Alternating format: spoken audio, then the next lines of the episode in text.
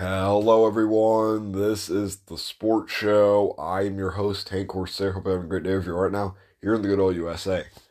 The National Labor Relations Board has said that college football players and some athletes that come from private universities will from this point on be labeled as school employees. This means that student-athletes now have the power to, ne- to negotiate about the conditions that they work in. Um, and Jennifer Abruzzo, the general counsel of the N L R B, is saying that serious action will be taken against the N C double A, as well as the conferences and teams that re- refer to them as student-athletes. Yeah, everybody, that makes total sense. Um, she says that it gives them the opportunity to, quote, improve their terms and conditions of employment. I want to know, in what universe do you call a college uh, student-athlete an, an employee? That they're not working for the school, they're getting an education.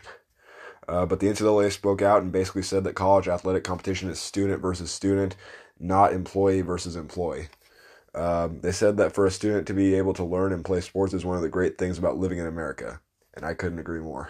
Um, now let me talk about the N L R B's memo. It is nine pages long, and it, and it mostly refers to the case involving Northwestern football, where they were not allowed to form a union.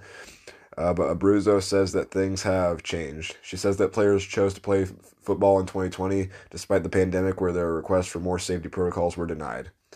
And really, that's it. Um, this makes absolutely zero sense, though. Calling student-athletes employees is like saying Ryan Fitzpatrick is like Tom Brady. I said in an older show that I said it's fine for athletes to make a little bit of money off of endorsements and stuff like that, but I knew that this would probably get out of hand really quickly. Uh, I know the N C double A doesn't support this, but they are giving way too much power to the players.